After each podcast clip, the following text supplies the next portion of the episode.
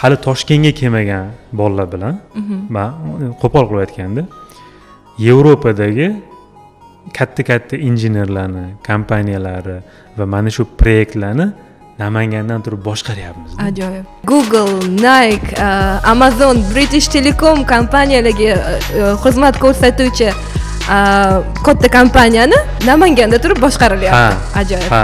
masalan o'zingizni turmush o'rtog'ingiz yoki singlingiz it sohasida ishlayman siz bilan ishlayman desa qanaqa qaraysiz?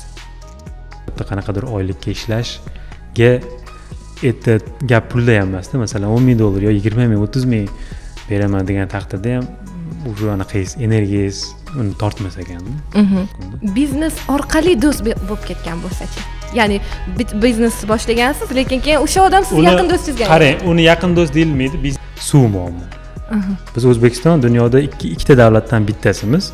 Double locked country Double landlocked, double landlocked. Va kelajakda juda katta muammoda bu suv masalasi.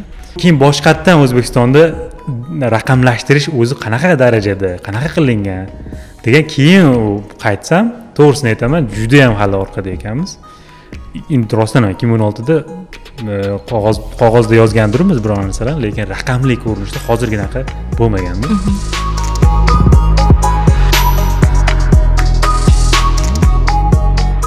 assalomu alaykum. Meni ismim sevara ibrohim. Yevrosoft kompaniyasini boshqaruv hamkoriman va bugun e, yevrosoft kompaniyasining ilk e, yangi loyihasi avlo podkastga xush kelibsiz. Ushbu loyihamizning asoschisi e, g'oyaviy muallifi va qaysidir ma'noda otasi bo'lgan inson murod sodiq yevrosoft kompaniyasini asoschisi bilan suhbat qurishni boshlaymiz bugun. Assalomu alaykum murod aka. Assalomu alaykum. Xush kelibsiz. Bugungi podkastimiz yangi loyihamiz haqida chiroyli bir suhbat qurishni niyat qil- niyat qilganmiz. Lekin bu podkast nima haqida maqsadi nima undan oldin o'zingizni bir shu auditoriyamizga tanishtirsangiz ya'ni murod sodiq kim it sohasida o'n yildan ortiq tajribaga ega inson ekan lekin o'zbekistonda biz yaqinda ko'rdik bu insonni. Nimalar qilganlar? Shu haqida ozgina gapirib bersangiz. Rahmat rahmat sevara. Ho'p e, murod sodiq asli ismim murodjon g'aniyev. To'g'risi shu ev evaladan e, tashlab yubormoqchi bo'ldim o'zimni familiyamdanda. Otamni ismlarini o'sha e, murod sodiq deb nima qildim?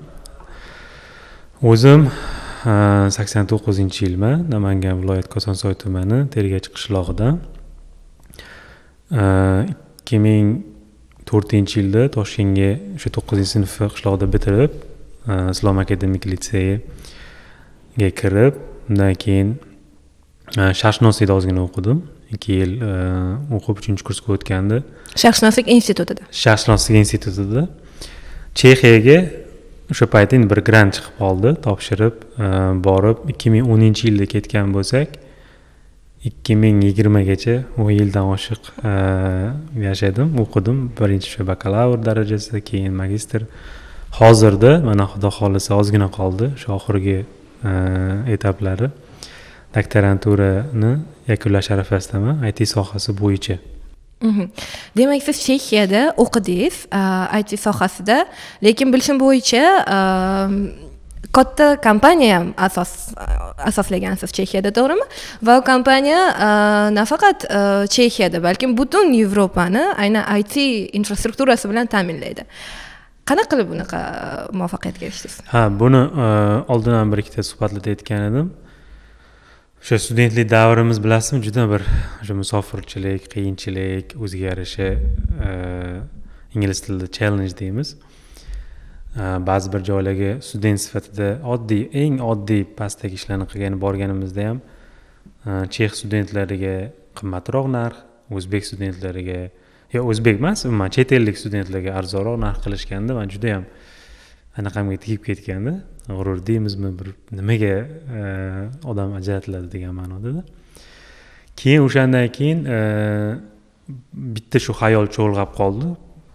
O'zimiz ya'ni o'sha o'zbeklar bo'ladimi boshqalar bo'ladimi? Har qanday inson o'zi mustaqil biror bir e, korxona yaratadi. Ishni o'zimiz yaratishimiz kerak ekan degan ma'noda ishni boshlagan edik.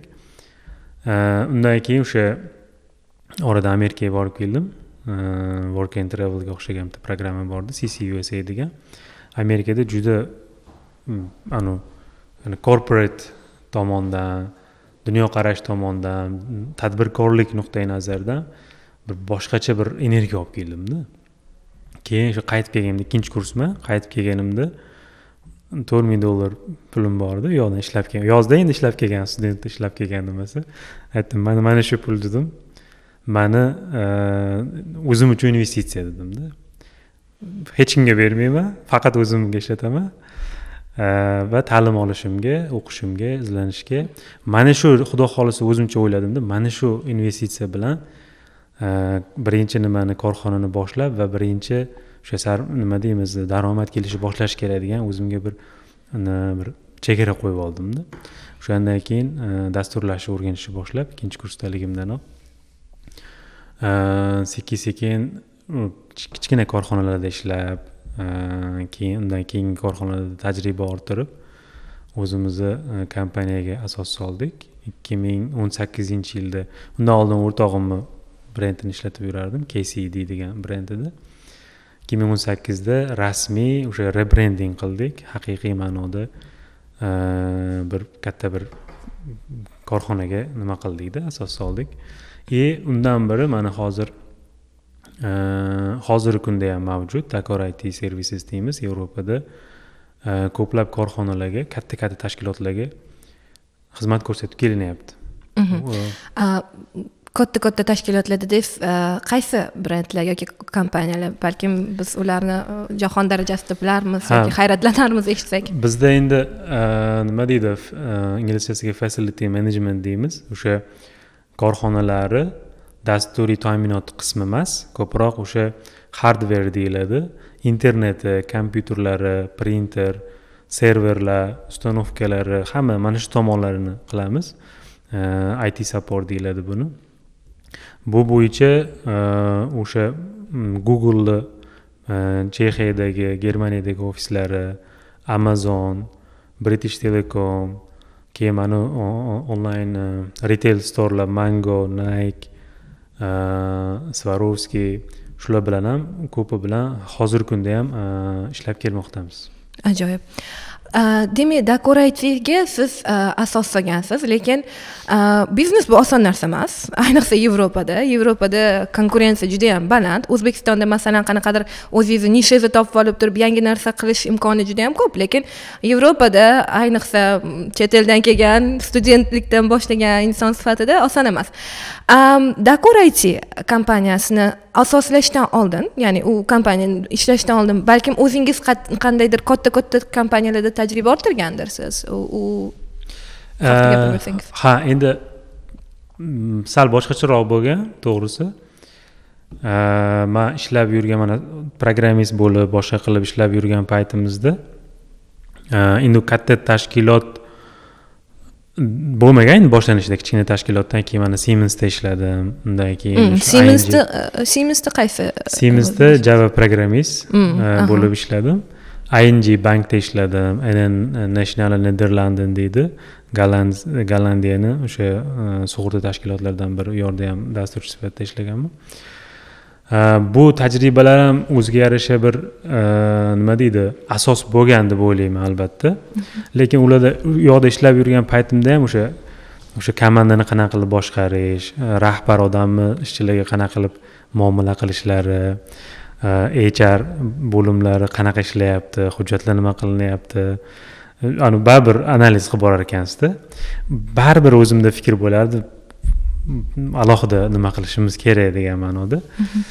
И o'shandan keyin lekin bilasizmi bir anavi vaqtni o'sha zamon va makon deymizku kelar ekanda o'zi.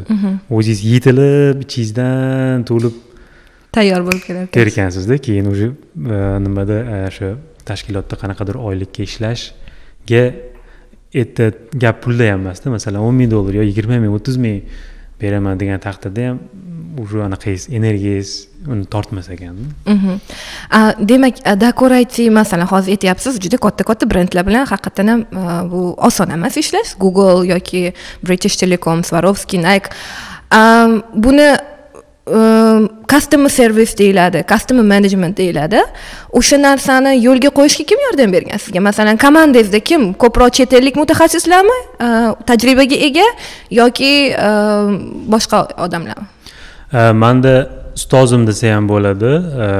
Bir inson hozir germaniyada yashaydi musulmon odam. Va u bola boshida o'sha kichkina bir loyihalarni birga qilardikda man unga yordam berardim borardimda keyin shunaqangi ko'p loyihaniga o'zim borib borib nima qilganimdan keyin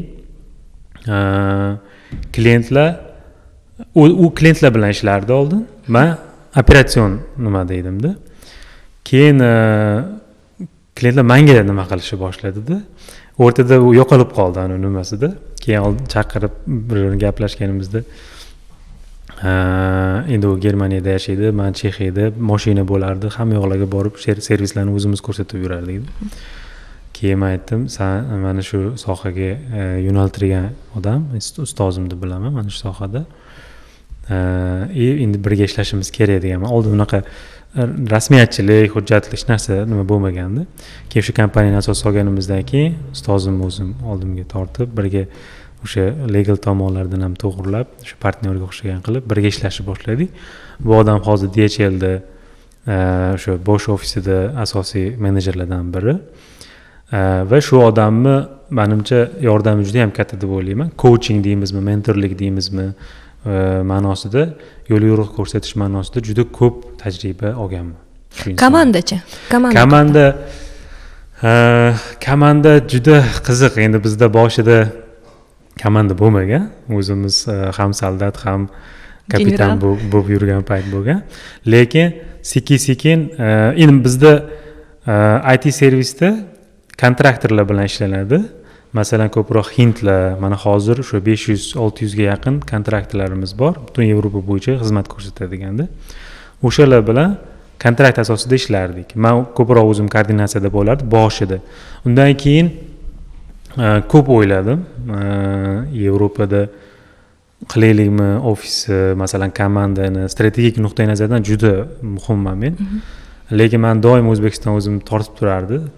Nimadir biznes o'ylasam o'zbekiston yevropa yevropa o'zbekiston ulardimda keyin aytdim e, nega? Mana hozir IELTS o'sha paytda ingliz tilini o'rgatuvchilar juda yam ko'payib ketdi. IELTS bum bo'ldi. Besh yil olti yil oldingi holatlarni aytyapman keyin bir namangan kelganimda bitta o'quv markazini oldiga borsam kafeda o'g- o'g'il qizlar yosh yosh yigitlar ingliz tilida gaplashib o'tiribdi. Namanganda? Ha namanganda. Endi masalan kofe ichgani kirgan paytimda keyin hayron qoldim. Nahotki bizda ham shunaqa yevropadan kelib namanganga kelib yana yevropaga tushib qolgan deb o'zingiz juda hayron qoldimda. Dombit degan joy markaz bor. Juda yaxshi nima qilishadi keyin o'shanda bu g'oya tug'ildi. Nega? Mana shu customer support e, ni man namanganda qilolmayman Mm. degan bir nima keldida o'shandan keyin ofis qidirishni boshladik уже topdik komandani yig'dik. E, ishonchli bolalarni saraladik e'lonlar berdik. Qiyin bo'ldi ozgina topish masalan ingliz tilini biladi kompyuter bilmasligi mumkin a bizni sohani tushunmasligi mumkin. Biz aytdik yo'q sohani tushunishinglar shart emas ieltsdan masalan kamida olti yetti bo'lsa bo'ldi. Kelaveringlar ishlaymiz deganda. Shunga bitta narsaga judayam e, xursandman. Bilasizmi qishloq joylarda odamiylik e, bir qadriyatlaringizni ushlashlik masalan soft skilllari o'ta anavi top universitetlarda o'qimagan bo'lishi mumkin boshqa bo'lishi mumkin lekin sodiqlik. Judayam anavi bir loyalty degan narsa borku.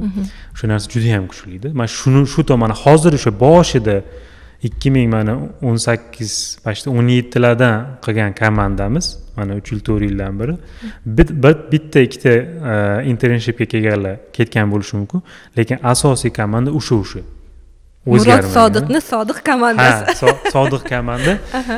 Va shu endi tasavvur qiling hali toshkentga kelmagan bolalar bilan man qo'pol qilib aytganda yevropadagi katta katta injenerlarni kompaniyalari va mana shu proyektlarni namangandan turib boshqaryapmiz ajoyib.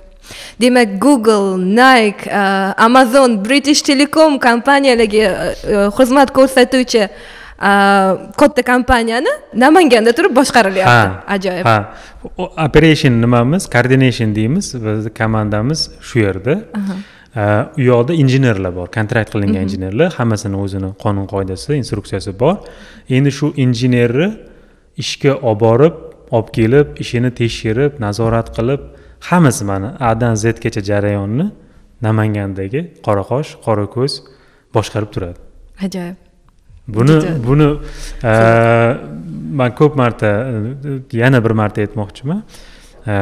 Mana hozir zo'r davr keldida. Mana bitta telefonimiz orqali yoki kompyuterimiz orqali butun dunyoda xohlaganimizcha biznes qilishimiz mumkinda. Nega faqat toshkent nega faqat masalan mm, viloyatlarni o'ylaymizda masalan biznes deganda chegara yo'q bemalol global maydonda biz tadbirkorlik bilan shug'ullanishimiz mumkin. Ho'p demak dakor aytdingdek katta bir korxonani imperiyani qaysidir ma'noda quribsiz. Chexiyada o'ziga yarasha e, o'rni bor o'ziga yarasha kattagina dohodi bo'lsa kerak. E, lekin hozir mana avlo podkast yevrosoft brendi ostida chiqyapti. E, demak chexiyada sizni uy joy mashina deganlaridek hamma narsa bo'lib biznesingiz bo'lib lekin siz uni tashlab qo'ydingizmi? Yoki nima bo'ldiki? Siz o'zbekistonga qaytib boshqa kompaniya ochishga qaror qildingiz. И umuman biznesda mana masalan e, shu narsa borki e, biznes bu energiya ya'ni siz qanchalik o'zingizni energiyangizni o'sha biznesga sarflasangiz shunchalik u o'sadi. Lekin hozir siz o'zbekistondasiz kompaniyangiz chexiyada bolalar namanganda qanchalik siz o'sha biznesga o'zingiz boshqaruvga вовлеченность deydi ruschasi qanchalik o'zingiz o'sha biznesda o'zingizni o'rningiz bor hozir yoki u alohida ketaveradi shunchalik sistemani qo'yib qo'yganmisiz? Juda yaxshi savol bo'ldi. Hozir o'sha birinchi savolingiz mm, nega masalan shu yevrosoft nega o'zbekistonga qaytish ma'nosida? Hammasi o'sha o'zbekistondagi o'zgarishlar bilan bog'liq. O'sha besh yil oldingi o'zgarish o'ziga tortdi. Shu magnitga o'xshab judayam anavi vaqt keldi degan ma'noda. Keyin ikki ming man o'zim mana hozir aytgandek nimani mm, magistraturani ikki ming o'n oltinchi yilda bitirib o'sha yili doktoranturaga qabul qilindim. Magistraturani qizil bilan bitirgandim. O'qituvchim nima qildi? Chet eldan bitta mani olishdi. Doktoranturaga? Ha doktoranturaga san mana shu yerda o'qi yaxshi anaqa sandan nimamiz katta umidimiz. Endi man o'sha bakalavr o'sha yerda o'qidim magistratura e, o'sha kafedra o'sha nimada? Demak doktoranturaga sizni taklif qilishdi. Ya'ni o'zingiz e, xohishingiz bilan emas lekin ko'proq taklif bilan bo'ldi bu narsa shunaqa desa ham bo'ladi. Endi manda to'g'risi shu biznes biznes odam baribir unaqa yurgan edim. U komandani tuzaman buni qilaman deb kallam boshqa joyga band bo'lganda и onam onajonimni to'g'risi nimalari bo'lgan? O'g'lim o'qigan tadbirkorlik ham yaxshi pul topish ham yaxshi lekin o'qish undan ham yaxshi deganlar. И o'sha o'qituvchimni e, tavsiyasi bilan qabul qilishdi. Hozir mana xudo xohlasa yakunlashim kerak. O'sha paytda ikki ming o'n oltinchi yilda diplom ishim o'yladim. Nima nima qilishim kerak? Yana o'sha mani nimam bor ozgina patriotizm ham borda bizda. O'zbekiston bilan o'zbekiston bilan qilishim kerak. Nima nimadir qilayki shu mana shu chet elda qilgan doktoranturam shunchaki qog'ozlarda qolib ketmasinda nimadir bersin degan bir nima bor edida. Keyin o'yladim e, har xil tanishlarim bilan gaplashdim ular bilan boshqa nima muammo o'zbekistonda? Nima? Suv muammo. Biz o'zbekiston dunyoda ikki ikkita davlatdan bittasimiz. Double locked country double deydi double landlocked. Va kelajakda juda katta muammoda bu suv masalasi keyin man aytdim ho'p suv ya'ni suv nimasi muammo? Masalan keyin qishloq joylarda bilan gaplashdim. O'sha sel ba'zida sel kelishliklari e, bizda masalan tog'li rayonlarda yashaymiz kosonsoyda keyin aytdim ha buni imkoni borku datani olamiz sun'iy aqlni e, nima qilamizda sel qachon kelishini prognoz qilamiz. Mana shuni qila qolay dedimda shuni boshladim. Mavzuni oldim shuni boshladim. Ya'ni ilmiy ishni boshladingiz ilmiy ishni. Keyin ozgina nima qilib ko'rganimdan keyin qarasam imkoni bor. Ma'lumot bo'lsa bo'ldida keyin o'sha suv xo'jaligi vazirligiga chiqdim boshqa qildim tanishlar bilan gaplashdim mana shu mavzuni oldim. Xudo xohlasa shuni qilaman. Nima deysizlar desam? Ular aytishdi zo'r zo'r fikr hammasi zo'r. Biz seni qo'llab quvvatlaymiz har qanaqa nimada lekin bizda o'sha ma'lumot yo'q deyishdi data yo'q ma'lumot yig'ilmaganda hammasi qog'ozlardada keyin aytdim yo'q ma'lumot qanaqasiga bo'lmaydi? Suv ma'lumot kiryapti chiqyapti desam yo'q yo'q bizda hali unaqa narsa qilib ikki ming o'n oltinchi yilgi gaplar bular ikki ming o'n oltinchi yilda bo'layotgan gaplar? Keyin aytdim yo'q qanaqa? Keyin keyin boshqatdan o'zbekistonda raqamlashtirish o'zi qanaqa darajada qanaqa qilingan? degan keyin qaytsam to'g'risini aytaman judayam hali orqada ekanmiz rostdan ham ikki ming o'n oltida e, qog'oz qog'ozda yozgandirmiz biror narsalarni lekin raqamli ko'rinishda hozirginaqa bo'lmaganda mhm.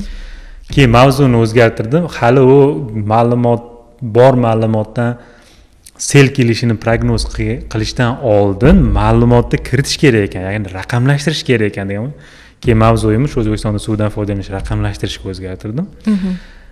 Endi mana shu o'rganish davomida o'zbekistonda raqamlashtirish bormi yo'qmi shuni o'rganishim davomida bildimki talab bor taklif kam. Mm, mhm. ikkita uchta kompaniya bor edi o'shanda ham.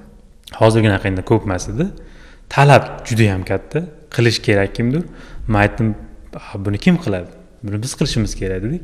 O'shanda mana ikki ming o'n yetti o'n sakkizlarda harakat boshlandi kelib bir ikkita zakazlar qilib u yoqdagi kompaniya bilan nima qildik? Ozgina portfolio yiqqandan keyin keyin ikki ming o'n to'qqizinchi yilda evrosoftni ochdik ikki ming o'n to'qqiz ochib endi atapoya qilib yurgan paytimizda pandemiya boshlandi.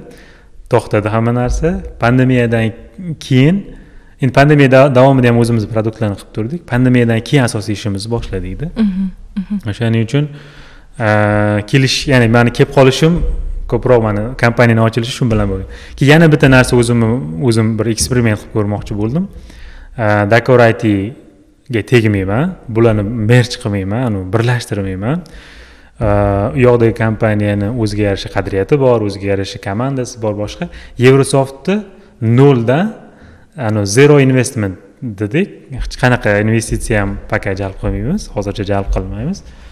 Qani bir mana shu qora qosh qora ko'zlar bilan komanda bilan qanchalik darajaga boramiz dedikda и buni toshkentni tanladim. Chunki namanganda e, decorative ish operationsda ingliz tilini biladigan odamlar yetarli lekin dasturchi e, mutaxassislar hali kam edi toshkent tanladik va e, komandani hozir hozir komandamdan juda yam xursandman. Juda juda nima deydi brotherhoodda bizda e, yelka yelka turadigan kerak bo'lsa kechasilab ishlaydigan kerak bo'lsa. И judayam anavi o'zimizga xos komanda qadriyatlarimiz boshqalarimiz judayam tushadi. E, va endi bemalol ayta olaman hozirgacha mana pandemiyadan keyinga boshlagan ishlarimiz endi idealniy bo'lmasligi mumkin lekin hozirgi holatimiz qoniqtiryapti. Yaxshi yaxshi. O'ta massaviy klientlar bilan ishlamagan bo'lsak ham barmoq bilan sanoqli lekin katta katta e, yirik xalqaro tashkilotlar o'zbekistondagi vazirliklar bilan hozirgi kunda proyektlar qilyapmiz loyihalar qilyapmiz. Mhm. Mana yevrosoft kompaniyasini jamoasini o'ziga xos qadriyatlari bor dedingiz.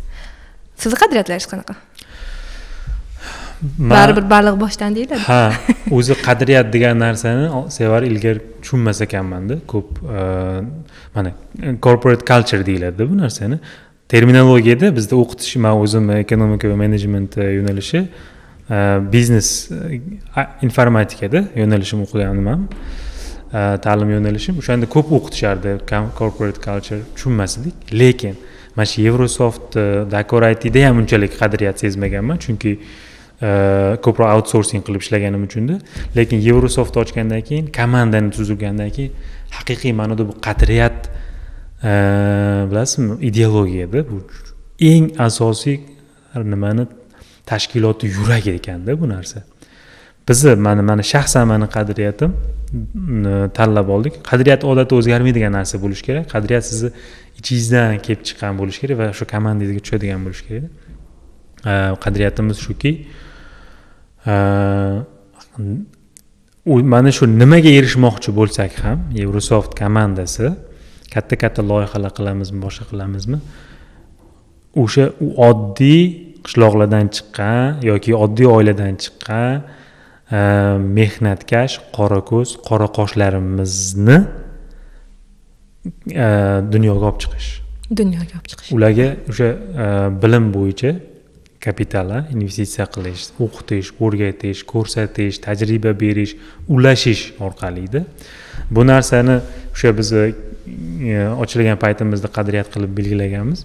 Endi hozir mana pandemiyadan keyin e, manimcha bizneslar ham ko'proq shu nimaga qarab ketyapti? Tendensiya shunga qarab ketyapti.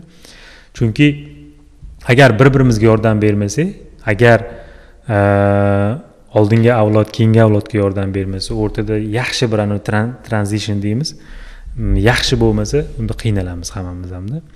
O'shaning uchun qadriyatlarimizdan bittasi shularni qo'llab quvvatlash ko'tarish. Mhm.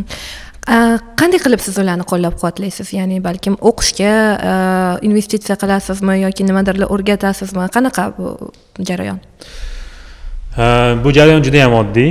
Masalan birinchi o'sha E, ishga topshirish nimasi? Bizga har ikki kunda bir e, aloqaga chiqishadi. Sizlarda masalan internship qilsak bo'ladimi o'rgansak bo'ladimi ko'rsak bo'ladimi degan ma'noda.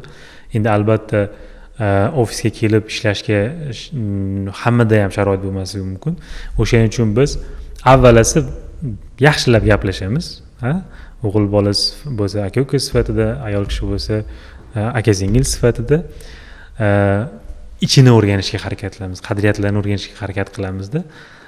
Agar o'sha biz tasavvur qilgan biz xohlagandaqa e, bir inson bo'lsa e, jamiyatga xalqqa yordami tegaman man yonib turgan odam bo'lsa har qanaqa yordam beramiz. Masalan birinchidan tajribamiz nuqtai nazaridan qanaqadir yo'l yo'riq qanaqadir bir kerak bo'lsa o'sha it markazlarida o'qishni imkoniyatlari bo'lsa biz ta'minlab beramiz. Undan keyingi yo'llarni ko'rsatamiz.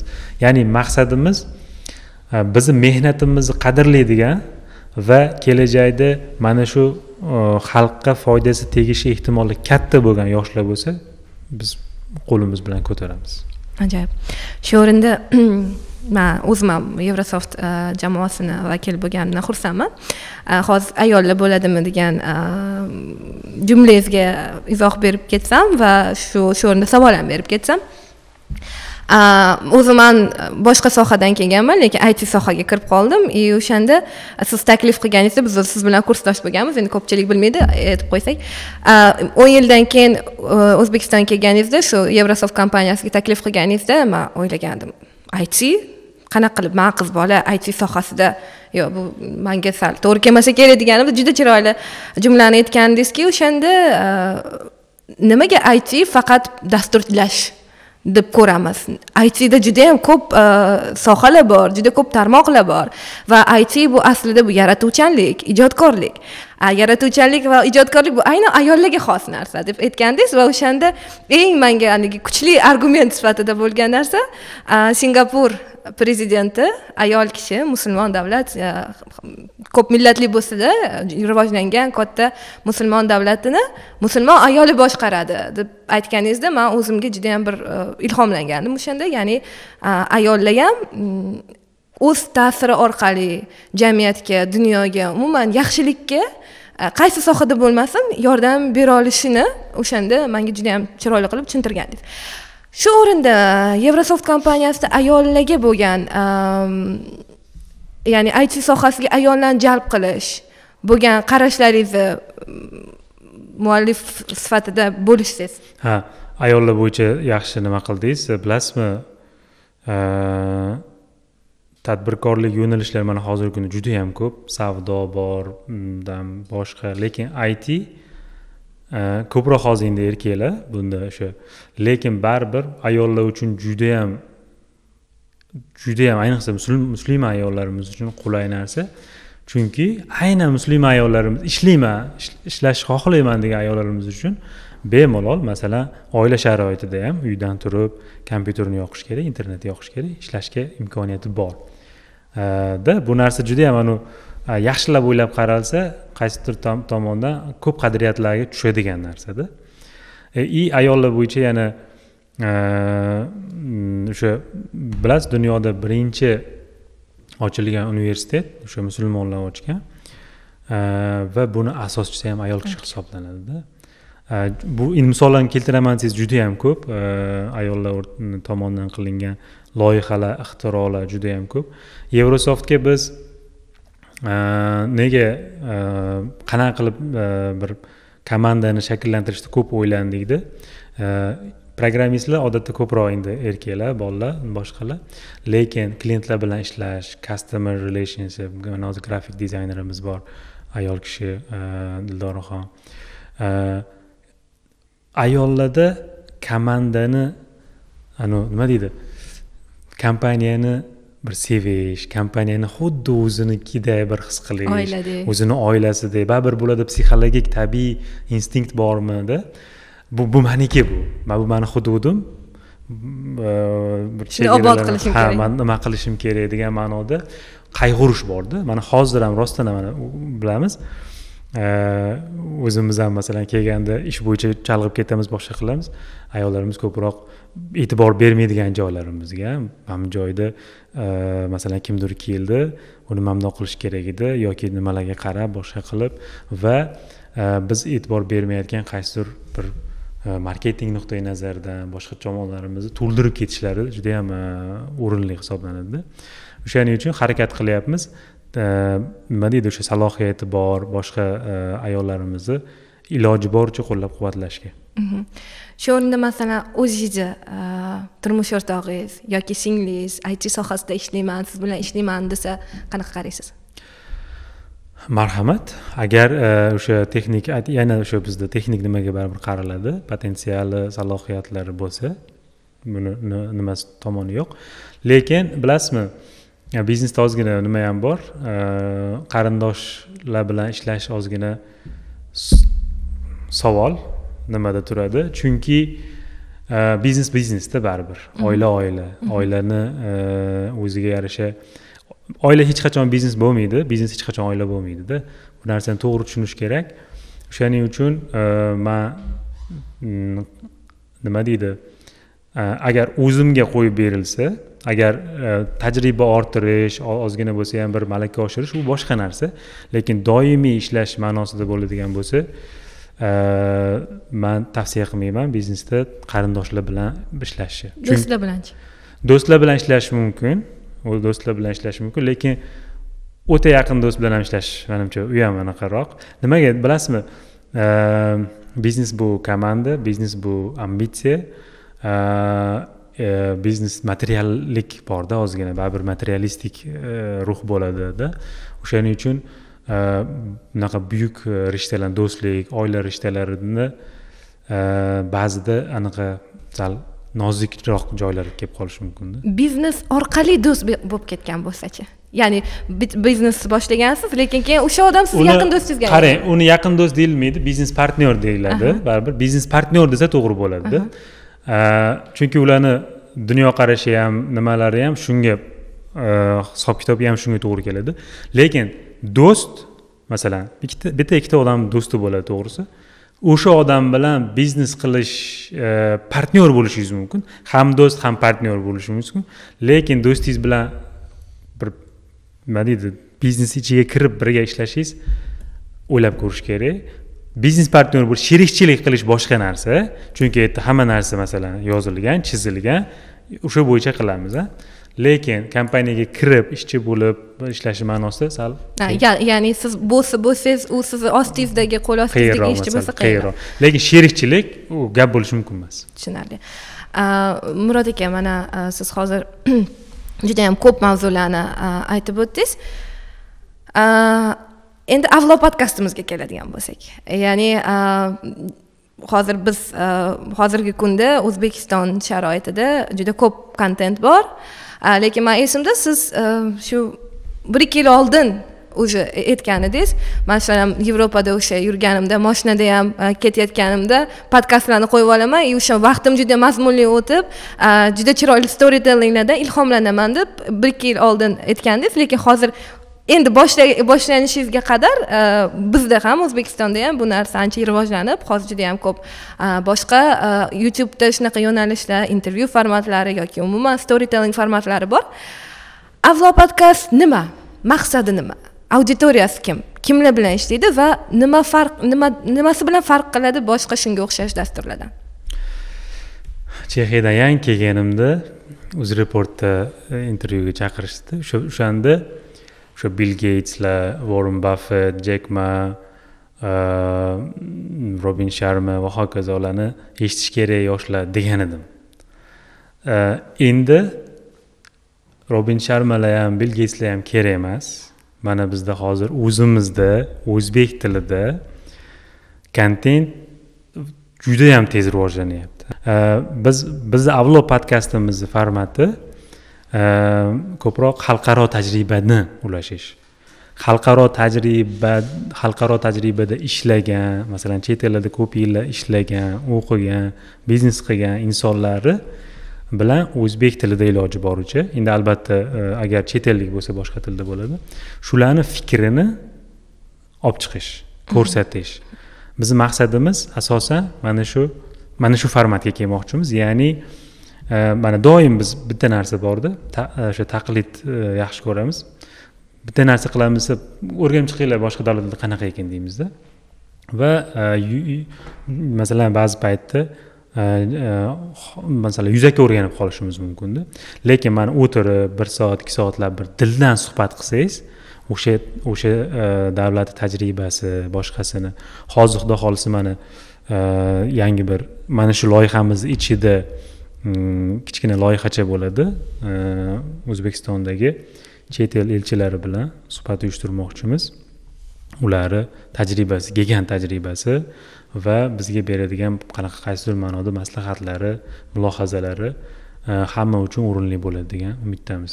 Avvalo podkastimizni eh, shunaqa deb bir nomladik lekin topgan so'zimiz avlo so'zini ham ko'pchilik bilmasligi mumkin. Nima degani? Bu o'sha eski turkiy tilda yaxshiroq eng yaxshi e, degan ma'nolarda keladi. Avlo avloroq deymiz ba'zida ishlatiladi. Shuning uchun ham saralangan e, nima so'zlashuvlar deymiz saralangan bir intervyular qilmoqchimiz xudo xohlasa. Mhmm. Ajoyib. Demak o'ylaymanki avlo podkast siz qo'ygan maqsadlarni juda yam chiroyli tarzda o'z oldiga amalga oshirishga yordam beradi va auditoriyangizni umuman niyatlaringizni chiroyli erishishingizni tilab qolgan holda bugungi ilk avlo podkastni ochilish ya'ni debochasi bo'lgan dasturimizni yakunlaymiz. Sizga katta rahmat murod aka. Va bundan keyingi dasturlarni уже nima deydi pedestalni sizga beramiz va o'zingiz intervyularni olib borasiz degan umiddamiz. Rahmat sevara. Katta rahmat.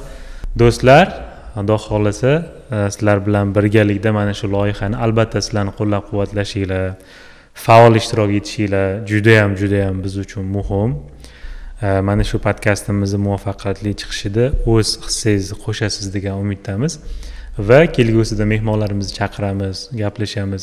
Sizlardan ham agar takliflar bo'lsa masalan qaysidir mehmonni chaqiring gaplashing shunaqa savollar bering deb mana kommentariyalarda qoldirsanglar biz hammasini inobatga olamiz. Va e, hammamizga ayniqsa o'sha xalqimizga manzur bo'ladigan bir suhbatlarni uyushtirishga e, harakat qilamiz va bu ishda alloh taolodan o'zidan yordam so'raymiz. E, sizlarga katta rahmat sog' bo'ling. Keyingi ko'rsatuvlarda ko'rishguncha xayr.